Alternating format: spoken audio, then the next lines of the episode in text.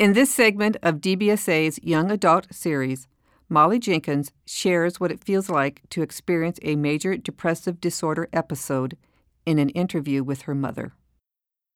A question that I have for you is you your suicide attempt was when you were a junior in college, but um, you started having suffering with severe depression when you the summer before you went away to college your junior year. You were living at home. What were you going through then? What was what was going on? How, how were you feeling?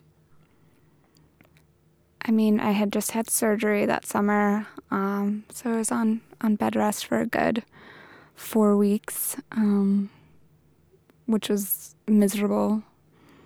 Just all you do is sleep, eat, go back to sleep. You only get up to go to the bathroom, back to sleep, um, and just getting in that pattern of just being lazy and comfort of of sleep and not having to do anything. You know, I think summers during being a college student, if you don't have a job, um, can be difficult because it's just, I mean, you just have so much free time on your hands and there's so much boredom. And so you end up spending a lot of time uh, doing doing a lot of nothing.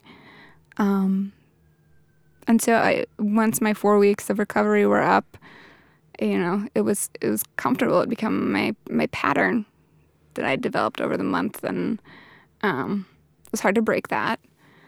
So I just I just continued. I just continued to sleep and to stay in and to not see friends and um, I think there's a bit of fear of you know kind of getting back up on the horse and you know hanging out with people after being alone for so long.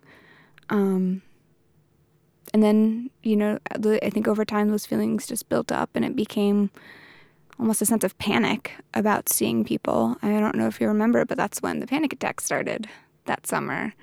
You know, I'd be standing in the closet, you know, looking at what to wear for the day, and I just become overwhelmed with this crippling panic. It comes out of nowhere. I mean, there's not really anything specific that brought it on. And so then I just end up lying down and sleeping for the rest of the day. Um, so I think, mm, you know, the isolation bred the anxiety about being out and being social and leaving the house and leaving the security of my room with my TV and being around people who could, you know, potentially judge me and just being by myself was safe and comfortable and I developed a fear of leaving, leaving that comfort.